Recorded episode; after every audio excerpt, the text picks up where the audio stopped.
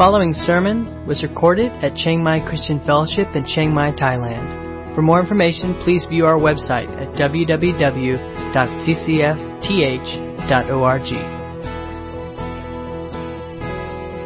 As we will see in a, in a minute, really felt divorce was okay.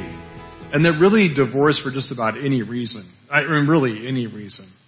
And so Jesus is pushing back on these guys and he's, he's challenging their thinking. Um, but, but, but the passage raises a whole pile of questions. And part of, the, part of my problem preparing for this sermon is uh, I went from there one or two questions to about 50, right? So here are some of the questions that this, this passage brings up uh, that we can't answer all today, but we'll try to get to as we untangle all of this. First, is it ever okay to get a divorce? Second, do I, do I have to remain in a marriage where I am miserable or perhaps being abused or mistreated? Uh, what if my husband or wife is being unfaithful? Uh, do I still have to remain married to them?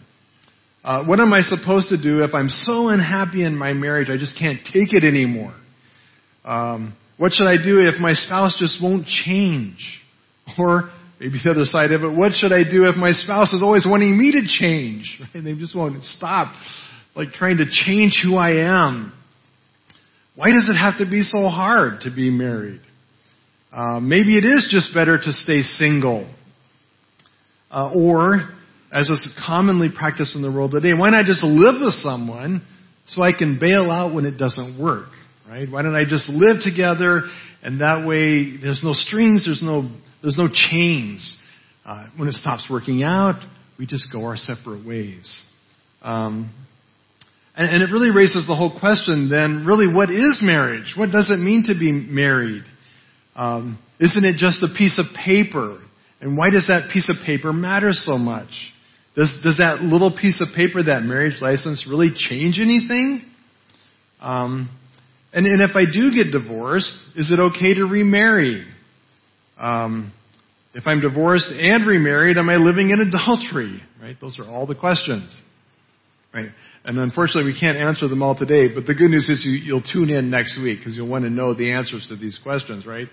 Um, uh, so, so but, but today, rather than thinking about all those questions, I think it's good to, to boil it down to kind of the most basic question, right? And, and the most, most basic question we, we see in this passage is what is the secret to fulfilling God's plan for marriage in my life? What does God have for me? And this might mean, this might mean getting married. It might mean, mean staying single. But what does it mean for me to fulfill what God has for me in my life? And as I said, the Pharisees came, they're testing Jesus, they're asking a very negative question. But Jesus really does turn it around. And he highlights uh, the positive. That God has a calling and a purpose for our lives. And for many, it, it involves marriage. Uh, for some, it involves staying single. For some, it involves being single now, but there's that hope of, marriage someday. And, and, what does all that look like for us, right? So let's let's uh, begin uh, unpacking this a bit.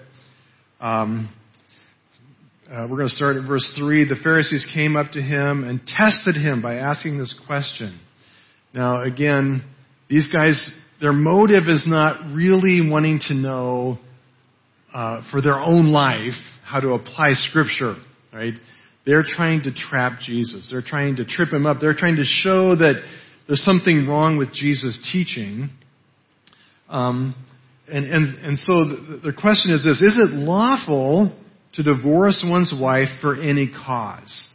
Um, uh, so you could put it this way. They're, they're saying, when is it God's purpose? When is fulfilling God's plan involve bailing out on my marriage?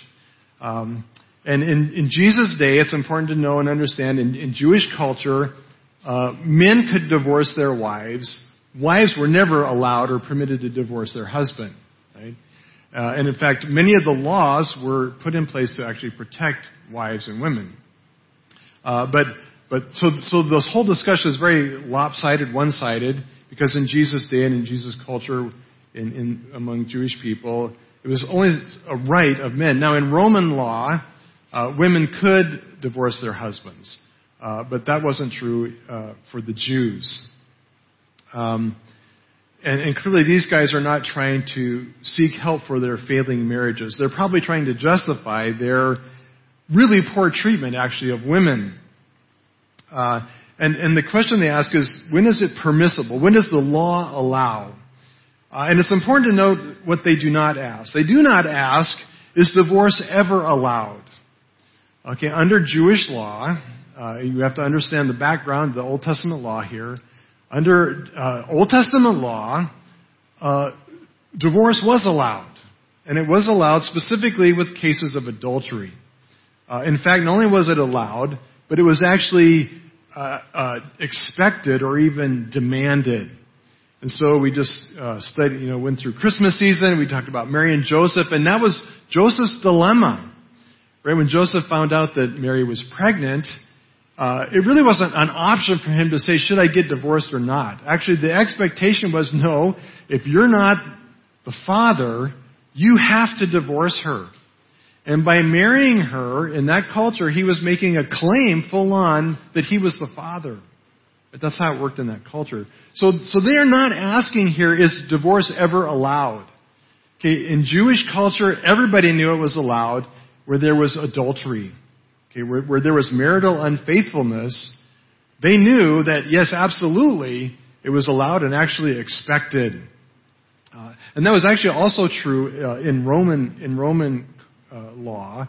And in Roman law, if a man was unfaithful, the, the woman was expected to divorce her husband, right? But the question is this: not is it ever possible to divorce? The question is this: um, What are the conditions or what is the, what's the just cause for divorce? When is it permitted? And, and the wording here is, um, is it lawful for one to divorce his wife for any cause? Uh, your Bible may translate in some, some good paraphrases say, really for any and every cause. Because that was really the question. Like, like, can you get divorced for just any old reason, or are there certain limits, right? Um, and, and this wording comes actually from Deuteronomy 24 verse 1. And in, verse, uh, in Deuteronomy, Moses uh, gave some um, conditions, some permissions for divorce. And, and this is what it says. Now, they had, uh, they did not really interpret this passage correctly. And it's very interesting that Jesus doesn't actually deal with their, uh, their interpretation of Deuteronomy 24:1. But let me read it. It says, When a man takes a wife and marries her, if then she finds no favor in, in his eyes because he has found some indecency in her, and he writes her a certificate of divorce and puts it in her hand and sends her out of his house, and she departs out of his house. And then it goes on with three more verses. And the point of this is that, um, that if that happens, the law was that she, and she went and got remarried, or he went and got remarried, and then that second marriage failed. Uh, the point Moses is making here is that the original husband and the original wife can't get back and remarry. That was forbidden. Okay? So the passage is actually not talking about divorce so much as it's talking about remarrying somebody that you've been married to and divorced. Okay? That's the, that's the context. But, they jumped on this one phrase, okay? Uh, she finds no favor in his eyes because he has found some indecency in her. Okay, so the question for them was, well, let's assume they got divorced, so uh, clearly Moses must have allowed it, right? Uh, and the question was, what is this indecency? What's the indecency in your wife that allows you to divorce her? Uh, now, there were two schools on this. One was the school of Shammai, who said the indecency here is clearly just uh, marital unfaithfulness or, or adultery. if it comes out that your wife has been unfaithful to you, uh, whether before married or during marriage, uh, that would be grounds for divorce, right? Um, but the more popular and commonly held view was this was the view of Hillel, and his school of thought was this that that uh, just cause means anything. Like anything your wife does that displeases you. Like if your wife is annoying, well, there's grounds for divorce, right? Uh, if she burns your breakfast, and this is actually written, they actually wrote this out. If she burns your breakfast, grounds for divorce, right? burns your toast, grounds for divorce, right? Any inde- they took any indecency very broad, right? very broad, right? And um, which view do you think was was most popular? Well, of course, Hillel, right? And the Pharisees, ones asking this question, uh, certainly uh, followed that school. In fact, when we see a little bit later the comments of the disciples, it seems they also believe and followed the school of Hillel. And, and, and they kind of all believed that, yeah, basically, if you don't like your wife, just get rid of her. Send her away. Write that letter, pack her bags, kick her out the door, and, and divorce her. Right? So, so that's the context. That's the question. And so Jesus re- re- responds to them and like I said, it's interesting, like if I was Jesus, I would have said, okay guys, you got the wrong picture of Deuteronomy 24. Let me explain. Let's go back and let's look at Deuteronomy 24 and let's clear, clear up your confusion there, right? But Jesus does not do that. Instead, he goes all the way back to Genesis and he really uh, unfolds for them God's original plan for marriage. He says, hey guys, let's look, let's look and see what marriage really is. Uh, and so he, he doesn't quote all of Genesis uh, chapter 2, but he, he highlights some principles from, from Genesis chapter 2. And, this is what he says. He says, uh, Have you not read? okay, and by the way, these are to like the church leaders. Okay, this would be like saying to the pastor, Haven't you read the Bible? That's what he says. Haven't you read the Bible? Namely, Genesis. In the beginning, um, uh, I'm sorry, have you not read that he who created them from the beginning made them male and female, and said, Therefore shall a man leave his father and mother and hold fast to his wife, and they shall and the two shall become one flesh. So they are no longer two, but one. One flesh. What therefore God has joined together, let not man separate. Okay, this is full of uh, concepts and themes from Genesis. The first one is the theme of creator. God created man as male and female for the very purpose and design of marriage. Super important principle here. Marriage is not something man made up. Okay, it's not some custom or some culture that way back in some ancient culture they decided, well, we should have a ceremony. Like we should make this more official. like we should we should make this more permanent. No. Okay, this was God's design uh, in the very beginning before he even made Adam and Eve. And it influenced how he made them. Right? It says he made them male and female. Right? So, so uh, we're going to talk about what marriage is, and marriage is something that happens between a male and a female.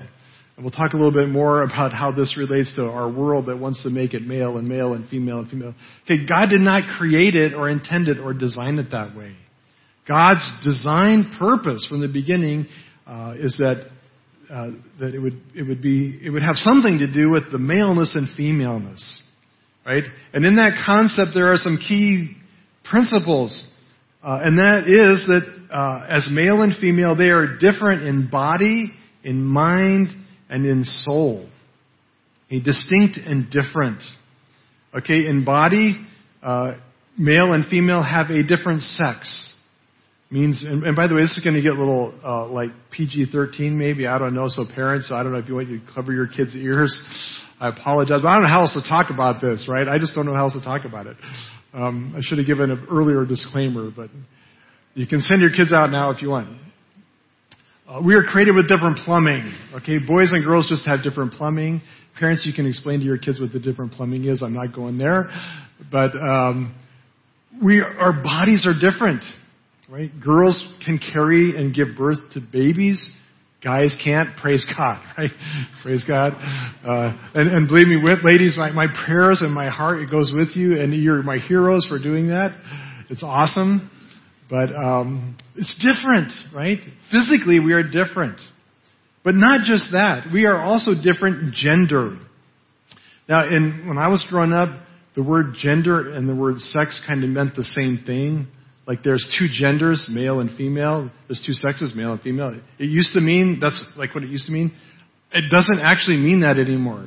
Gender now has come to mean how I think about my, myself in terms of my maleness or femaleness or it or otherness or combined isness or whatever, right? It's, it's now my idea of my sexuality, which uh, in the modern world is very separate and distinct from my actual biological maleness or femaleness. But, but God did not create it that way. When God created male and female, He created them with different bodies, but also with very distinct and separate genders that comprise um, uh, their emotional makeup and mindset. And a mindset that's very different. An emotional makeup that's very different between men and women. And as a result, uh, we have different natures. The way we think, the way we behave, the way we see the world. And, and God created us that way, and it has to do with marriage. God could have done this very differently. He could have, he could have created, uh, uh made it where like people were just, you know, grew on trees, and we just go pick a baby and you pluck them off the tree, or I don't know how. You, he could have done it a lot of different ways, but he decided to create human beings as sexual beings who live in married relationships and who make babies and who procreate and, and, and it's his design. Okay, it's his design. And, and, uh, and so he says that he made them male and female, and uh, he said, therefore, for this reason, a man shall leave his father and mother, and shall cling to his wife, and they shall become one flesh. Some more important theological words there. Um, uh, this male and female, notice he says they made them for each other. Uh, um, for this reason, a man shall leave his father and mother, and he shall cling to his wife. And the word there literally means to be, to be glued together, to be glued, to be attached to one another in some way. Um, and uh, that is represented in the physical union that happens in marriage, but it's also an emotional soul bonding experience that's a result of sexual intimacy, right? Uh, and God created, created it that way. And the result is, he says, the two shall become one. Of course, in our modern scientific world, we look at all this and we go, well, well, scientific and individualistic, I should say. We look at this and we say, well, I'm still, I'm still me, right? I still have my flesh.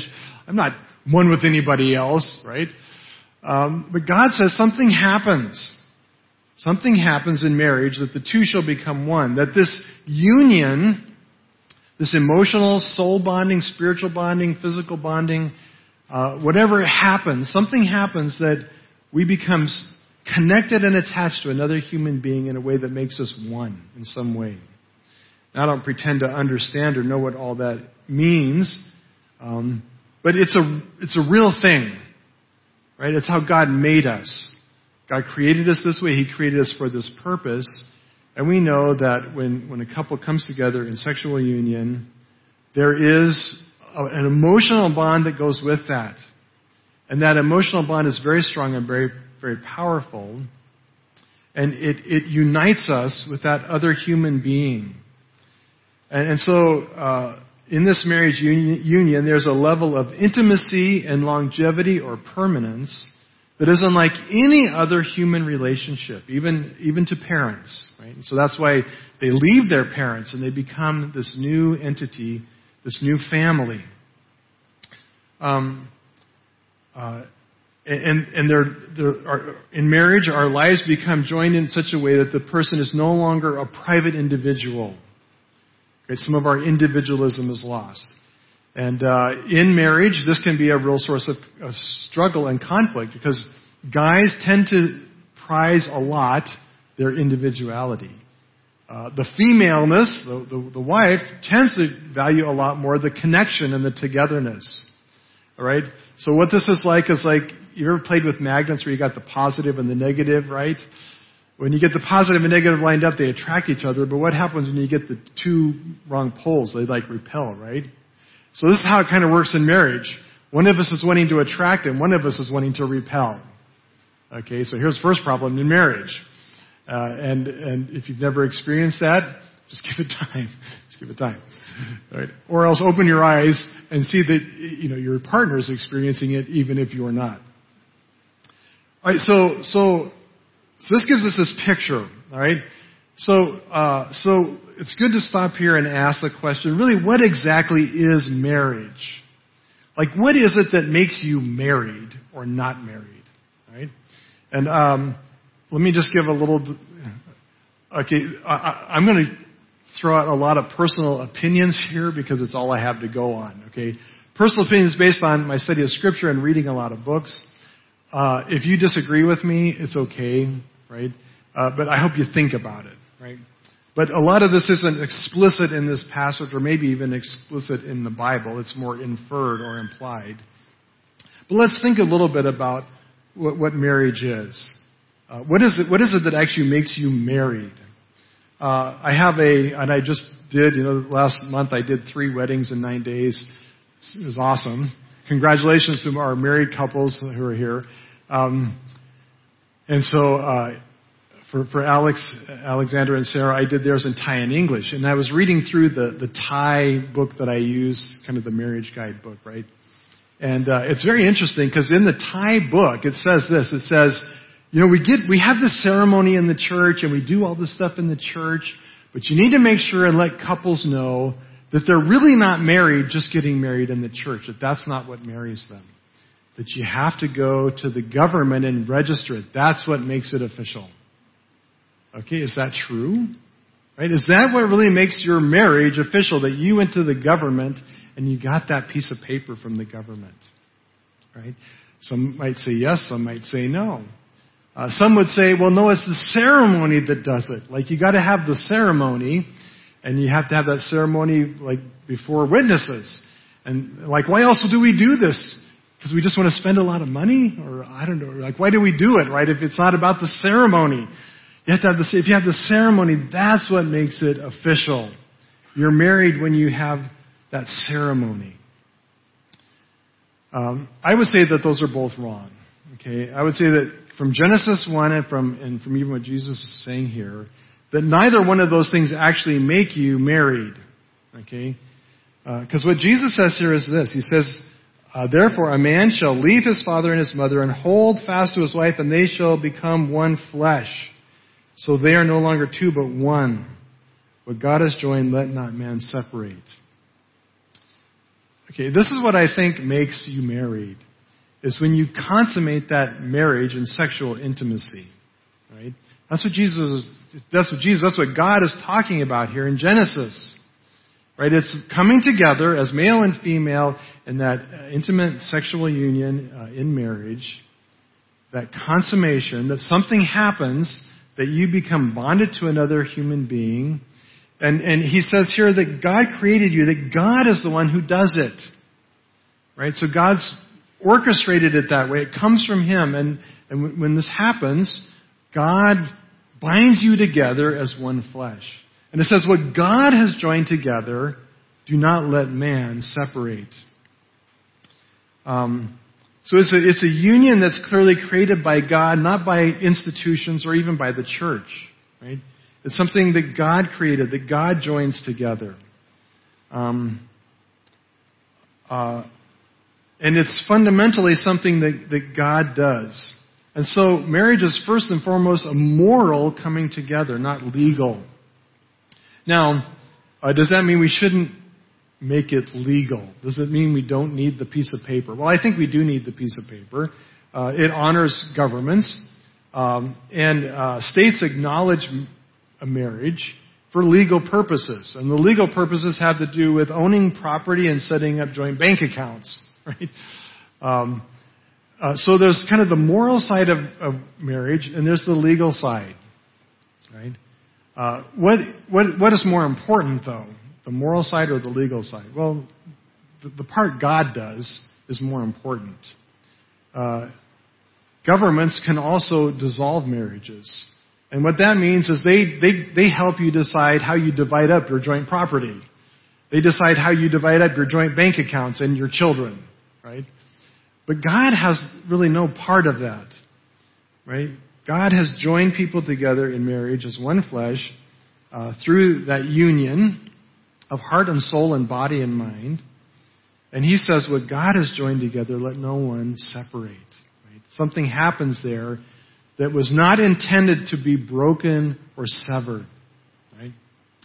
Um, it is, it is meant to be permanent. Um, so then, so here's the next question. I love these questions, right? I'm sorry I have to ask these questions, but um, I, I just don't know how to get around this. So the next question is, if that's all true, then does having uh, sex with someone make you married to them? Right? Should we take a vote on that? I'd love to know what your opinions are. Well, um, actually, at some level, yes. Yes. In the moral side, yes. And here's why. Because God created us that, that when we came together, we come together as, as man and woman in, in this act, uh, in this coming together of heart and soul, that, that a bond is made uh, through that, that, that moment that, that, that binds us in a, in a very unique and special way that no other human bond or attachment forms. Right? And, and so that's why throughout history, uh, marriage has been very protected, right? That, that we don't make that bond with just anyone. That we're careful about who we make that bonding connection with. And so uh, cultures uh, have, from, from far back in history, have understood the significant and, and significance and weight of that coming together. And so cultures have set up a lot of boundaries so that um, so that it is in the context of a, of a covenant relationship. And certainly Christians of all people in, in the Old Testament, the Jews, saw this uh, entering into this union as something you, you enter into in a covenant way, meaning you pledge and you make a promise to, uh, to continue in that relationship for life. Except for apparently the Jews didn't, right? Because they had put in some escape clauses. Uh, I will marry you. I will be. I will love you for till death do us part, unless you burn my toast. and then it's off, right? Right. Uh, but but most cultures have realized that that entering into this bond, this connection, this oneness, uh, is is is is a big deal. So they put they put a lot of fences around it, and they made coming together something that involved a lot of ceremony and a lot of pomp and even uh, legal standing to protect it, right? Right? Uh, that validates this coming together, right? So we don't just randomly sleep with somebody and oh, hey, we're married, right? But we, we, we carefully enter into a relationship with somebody who we can commit to, who we, who we feel called to be together with. And so the church does this as a ceremony where we witness this coming together and this covenant making. But I really do believe that the actual part that God does is in the consummation of the marriage, right? Uh, and that's why adultery, okay, sex outside of marriage, is such a big deal in the Bible, right? Uh, because uh, it's not just a casual thing. And this is where the world, I think, uh, drastically misunderstands what marriage is. And in fact, uh, the modern world really laughs at this idea. Like when we hold up this vision of marriage as this coming together and binding together of heart and soul and body of two people in a, in a permanent, God bound way, the world laughs at it and they mock it as silly and ridiculous and old fashioned. And that's because they do, they do not see and cannot see the hand of God at work knitting two lives together through the intimacy of sexual union and, and that commitment, right? So in the world, uh, sex is simply a casual pastime. It's a hobby that has little to do with actually even the relationship between the two people involved. And it's just tragic in the modern world how cheap sex has become right? And how separate it has come from even a relationship. And you read, it's just, I mean, don't, don't, don't do this, but if you want to, uh, you read what kids, high school, college kids write about sex and how trivial it is. Uh, it means nothing to them. And it's just mind boggling that kids can have sex with each other and not even know the other person or care about them at all. Right? And, and, and that's just so far away from what Jesus is talking about here, right? Um, so, so uh, while we're on the topic of our culture's misunderstanding, so if you get the picture here, in older times, and, and by hopefully more conservative branches of the church, uh, we teach our members that we find meaning in marriage through duty. let me say that again, because it's like, what? That we find meaning in marriage through duty. In old times, they talked about marriage being a duty and, and something of an obligation. Okay, we'll come back to that in a minute. um, uh, and, and this duty is one of embracing assigned roles and carrying them out faithfully. We'll also come back to that. But uh, let's talk about the modern thinking. During the Enlightenment, uh, all that began to change and shift. Uh, and uh, I actually copied this from uh, Tim Keller in his book on marriage. I forget what it's called. It's really a good book, though, on marriage. Uh, and he says that during the Enlightenment, this, this, this thinking shifted, and the meaning of life came to be seen as the freedom of the individual to choose the life that most fulfills him or her personally. Okay, that's the world we live in. We live in a world where it's all about me fulfilling my dreams and my visions and my goals. Right? So instead of finding meaning through self-denial and through giving up one's freedoms and binding oneself to the duties of marriage and family, now marriage was redefined as finding emotional and sexual fulfillment and self-actualization. Okay? It's, it's making me happy.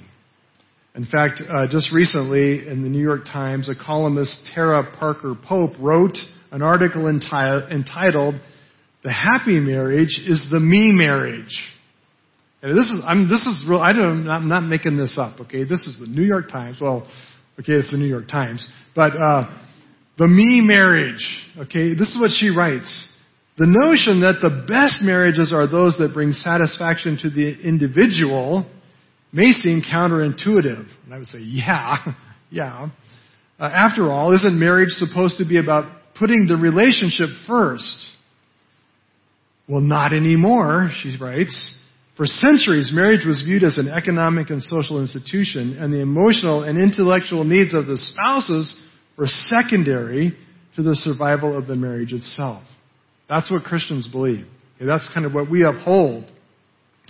But she says in modern relationships, people are looking for a partnership, and they want partners who make their lives more interesting, who help each of them attain value goals.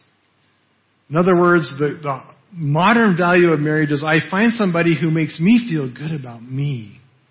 I find somebody who helps me be who I'm supposed to be. Right? Well, that sounds pretty wonderful, right? Who doesn't want to find somebody who makes me feel good about being me? I want that, right? I want somebody who worships me and who thinks I am the greatest thing since sliced bread and who just adores me. Who doesn't want that? Right? Would, it would be great if at least one person felt that way about me, right? What's wrong with that? And that's the American, that's the, the modern vision of marriage, right? Uh, but Tim Keller writes this. He says, but ironically, this new view, newer view of marriage actually puts a crushing burden of expectation on marriage and on spouses in a way that more traditional marriages never did. They are all looking for a marriage partner who will fulfill their every emotional, sexual, and spiritual desire. And that creates an extreme idealism uh, and, and ultimately a pessimism that you will never find the right person. And the truth is, you will never, you will never find the right person. Because guess what? There's not one person out there in the world who's whose sole purpose in life is to fulfill all of your dreams and desires. Any more than you live to fulfill somebody else's dreams and desires, right? It's ironic that, uh, I, uh, that humanism has led us to this point. Life is all about me, and therefore marriage is about find somebody who's all about me. But to do that, I have to be about somebody besides me. Right? It can't work. Right? It can't work. Um, so, but that is the that is the, the view of marriage, and so no wonder that people just live together. Right? I'm just going to live with somebody until they no longer do it for me. I'm going to move on to the next person because I don't believe that this person's really going to measure up. Well, of course they won't. Right? Of course they won't. Marriage becomes impossible because you will never find somebody who will be that much about you. Well, then, what's the alternative? Is marriage supposed to be a duty then? Right? Is that what we really believe? If it's not self gratifying, then what? Why would I strap myself to a life of duty and burden? Uh, well, we're going to talk more about this next week, but let me just lay out a couple things from Genesis chapter 2. Uh, what is God's design purpose for marriage? Right? What does God design for us in marriage? Genesis 2:18. I won't read the whole passage of Genesis, but just this one verse says this: The Lord God said to Adam, "It is not good that the man should be alone. I will make him a helper fit for him." And in this verse, we see a couple uh, of God's design or purpose in marriage. Uh, and real briefly, the first one is that marriage is a place to grow. Okay, now I don't mean that in the sense of fulfilling all your self-actualizations or dreams. But it is a place where God's designed for us to, to grow, to be stretched, and to be changed. Okay, and, and not changed by our wife, our, our spouse trying to change us, or we trying to change our spouse. But it is a place where naturally we grow and we develop into become uh, better people. How does this work? Well, uh, Adam said that um, when he got Eve, he said, Whoa, woman, whoa, man, right? Woman, whoa. And he was impressed with her. And he said two things about her. He said, Whoa, she is flesh of my flesh and bone of my bones. And by that, I, Adam identified that she is like me. Right? There's a correspondence. There's something about her that I can relate to because she is like me. Um, but God also said that He created uh, Eve for Adam as, as, a, as a good fit. As a good fit. Now, uh, good fit probably doesn't mean what we think it means, right? Like when I'm thinking I'm going to find a wife for, who's a good fit for me, you know, I have my idea of what that means. But actually, what, what the word here means is somebody who corresponds to me because they are, uh, in some ways, my opposite. They actually fill in the gaps in my life. They complete me because they bring something to my life who, uh, who fills in what I don't have. That's what makes them a good fit. Not because they're so much like us, but because they're, they're different. They complete us. Right? So, so you see here that this picture of, of marriage is one in which they are like us and they're not like us. Right?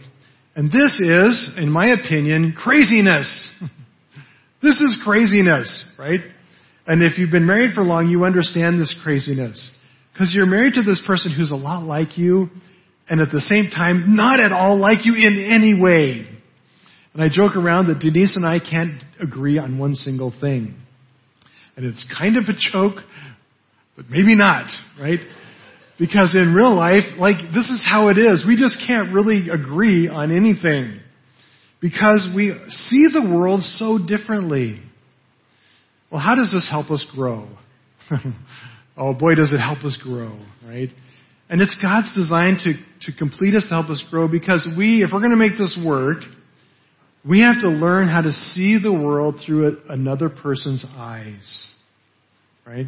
Let me give you a real uh, fun illustration from my own life of how this works. It has to do with buying Christmas presents for my wife. Early on, you know, I'd go Christmas shopping for my wife, and I had not yet learned the importance of seeing the world through her eyes. I saw the world through my eyes, and I assumed because she's bone of my bone and flesh of my flesh that she saw the world the same way I did. And what I love, I love machines. I love things that plug in. I love things that make noise, right? I love saws. I love things, I love tools because they do stuff. I can make stuff. I can build stuff. I can destroy stuff, right? Um, I mean, I'm kind of, I'm kind of Tim the Tool Man. You know, I like building stuff. And I assumed that Denise also had the same love for, for machines that I did. That she would love something that plugged in and made noise and did cool stuff just like I did. So when we were very young in our marriage, I went out and I bought her a vacuum cleaner. I, and you know, there's a commercial out now. Zales did this great, you know, the double bagger doghouse thing. That was before, I mean, I was before that time. You know, if I'd only seen that commercial, I would have known how foolish this was.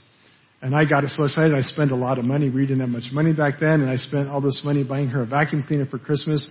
And when she opened that box, the look on her face did not spell "I'm happy" at all. It spelled uh, "You're an idiot," right? What are you thinking, right? Uh, and, and I, I ended up in my own doghouse, right? And as it turns out, I, and as I began to learn about her and see the world through her eyes and try to understand how she thought about things, I discovered that she did not like things that plugged in or that did anything. She actually liked and wanted gifts that, that were just useless things. Useless, pointless things. Like flowers. Like, what can you fix with flowers? Nothing. Nothing. Diamonds. And I'm not talking like a diamond studded saw blade. I mean like one you stick in your ear. Like what is the point of that? Doesn't do anything, right?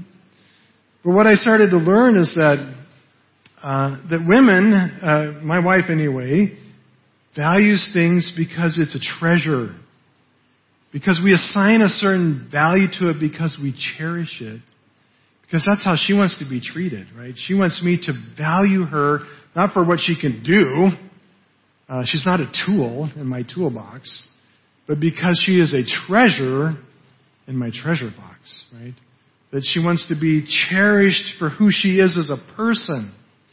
And things like diamonds and flowers are symbols of that. That, uh, that I give to her because it reminds, uh, reminds her that, that she is a treasure to me. Right? Well, that's a completely different way of seeing and thinking for me. And I had to grow, I had to expand my worldview. Life is not just about doing, but it's also about being. And not only did it help me understand uh, uh, her, but it also was an important lesson about God Himself. Right? That God doesn't value me just because I can do stuff for Him. But that God's love for me isn't based on what I do.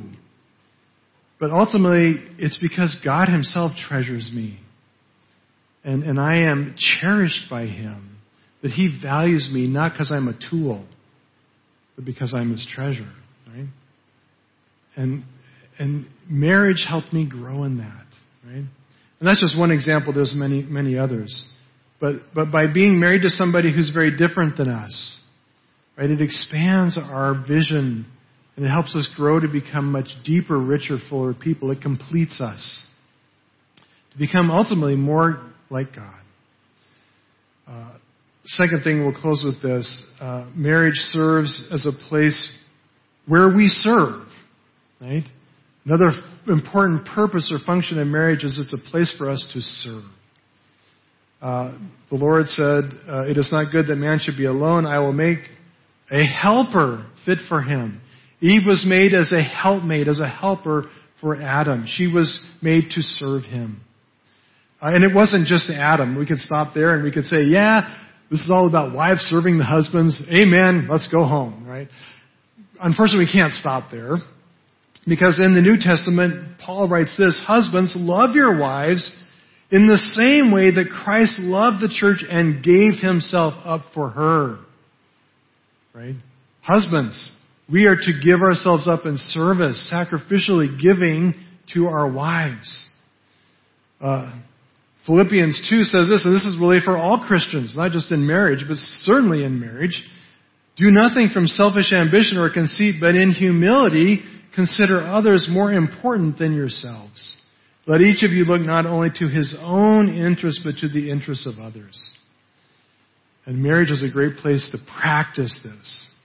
Because there's not enough places in the world to practice, apparently. uh, but, but you can practice at home, serving each other, right? Learning how to serve, learning how to give. And so God's design for marriage is not my own self-fulfillment. It is. Um, but it is for my growth, my development, and a place to practice and learn how to serve and give my life unselfishly and sacrificially to another person. Um, we'll stop there, but d- d- let me just say that uh, this isn't just about being married, and, and uh, we'll talk about this next Sunday, but uh, but Jesus makes it clear that uh, singleness is also valued. Um, the disciples sarcastically say, if this is the case with a man and his wife, it's better not to marry. Like, who would want to be married? Like, if it's about growth and serving and, like, stuff like that, right? Why don't we just stay single? And Jesus said, well, yeah, actually, that is an option, which would have been mind blowing for them because in their day, everybody got married. But Jesus said, no, actually, singleness is a noble choice if you're single for the kingdom.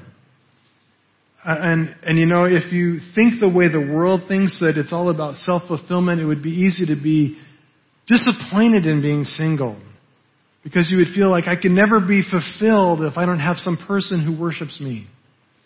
Right? But if we have the right understanding of marriage, guess what? You can grow and you can serve being single. Right? Right? God can bring people into life who will help you grow and learn new perspective. And, and there's plenty of places to serve. And you can focus in, in unique ways on kingdom work. Right? Um, so as we enter into 2021, like what does God, what does it mean to fulfill God's plan in your life for marriage, for singleness? Right? What is God calling you to do this year? Let's pray. You've been listening to a sermon recorded at Chiang Mai Christian Fellowship in Chiang Mai, Thailand. For more information, please view our website at www.ccfth.org.